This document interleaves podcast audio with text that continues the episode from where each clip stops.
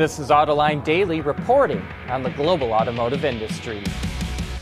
To reduce noise pollution, a suburb of Paris is using what it calls a noise radar to catch noisy vehicles. It's equipped with four microphones that measure decibel levels and can pinpoint the location of a vehicle using police CCTV cameras. Then it automatically tickets the driver or rider. It's not in use yet, but will be as soon as they get a permit for these devices. GM Defense was awarded a million dollars from the U.S. Army to develop a new Infantry Squad Vehicle, or ISV, for prototype testing and evaluation. It's based on the Chevrolet Colorado and is powered by a 2.8 liter diesel engine that's matched with a six speed automatic transmission. It features 70% commercial off the shelf parts, including high performance parts developed by Chevy Performance. The ISV must be light enough to be sling loaded from a UH 60 Blackhawk helicopter, compact enough to fit inside a CH 47 Chinook helicopter, and versatile enough to carry up to nine soldiers and all of their gear at highway speeds on pavement and off road. The Army plans to buy around 650 ISVs by 2020. Ford is rolling out a series of camper vans based on the Transit Custom called the Nugget but it must feel that customers want something bigger. The Big Nugget concept is based on the long wheelbase, high roof transit and offers more space for things like a bedroom, bathroom, and kitchenette area. Ford says a transit based camper van like the Big Nugget is being considered for the future.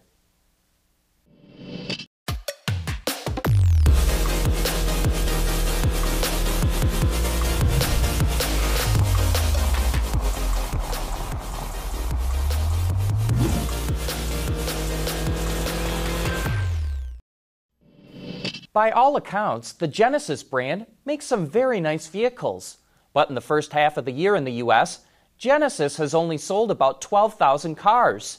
Everyone knows Genesis doesn't have any utility vehicles, but Motor Trend reports the brand will soon fill that hole in its lineup. The Genesis GV80 will hit the US market in the first quarter of next year, and the GV70 will follow in early 2021. It's also said to be converting the Essentia Coupe and Mint City car concepts into production cars. Subaru has made a couple of mid cycle refresh changes to the Impreza in Japan. The lower air inlet in the front fascia now extends the entire width of the car. The grille design has been slightly massaged, as has the rear lighting design. Subaru's driver assistance package, called EyeSight Touring Assist, is also standard equipment.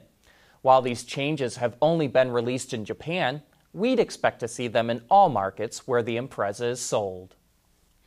Audi has been at the forefront of lighting technology and in 2016 introduced its first series produced OLED light in the rear taillight of the TTRS. It's now expanding on that technology with the introduction of digital OLEDs, which are broken up into 50 different segments, and each segment can have its brightness adjusted from the one right next to it. That means the same basic hardware could be used on a number of vehicles, but produce a different lighting design for each.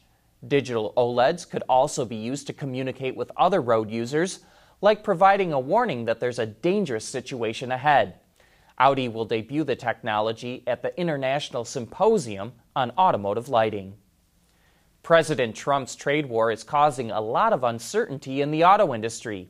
And on Autoline this week, John Murphy from Bank of America shares his thoughts on how the threat of import tariffs is impacting the industry.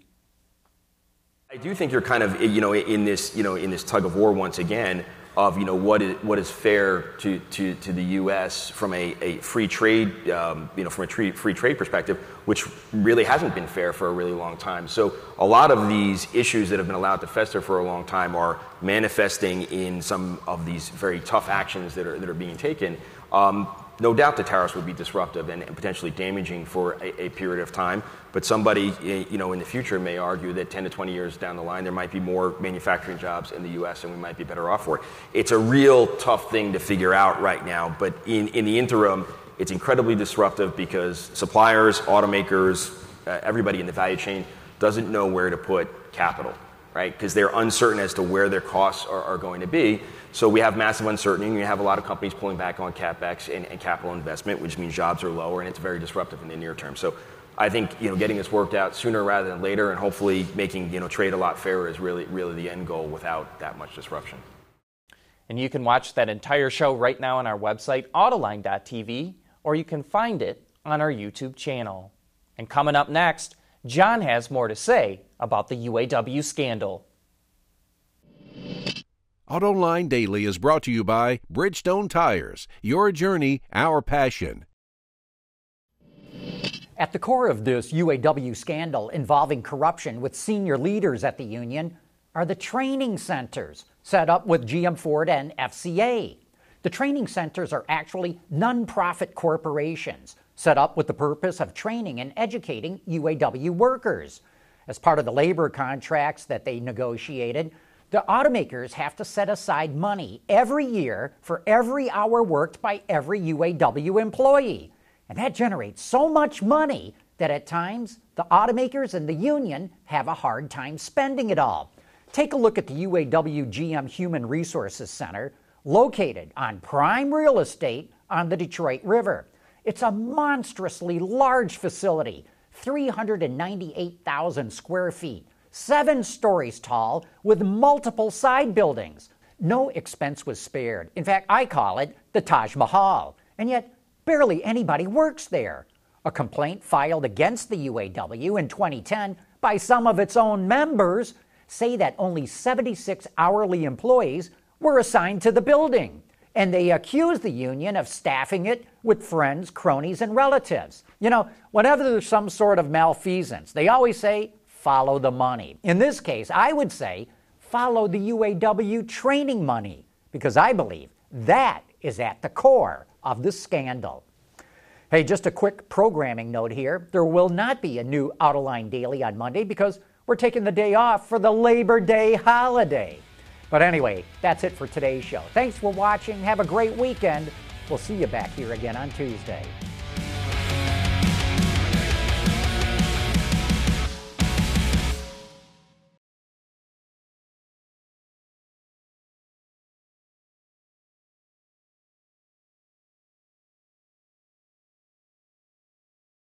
Wards is the industry leader for news, data, and analysis. That's why companies across the globe subscribe to our premium service, maybe even your own. Log in for subscriber access now. Check your company's intranet for details and rely on wardsauto.com to keep you informed.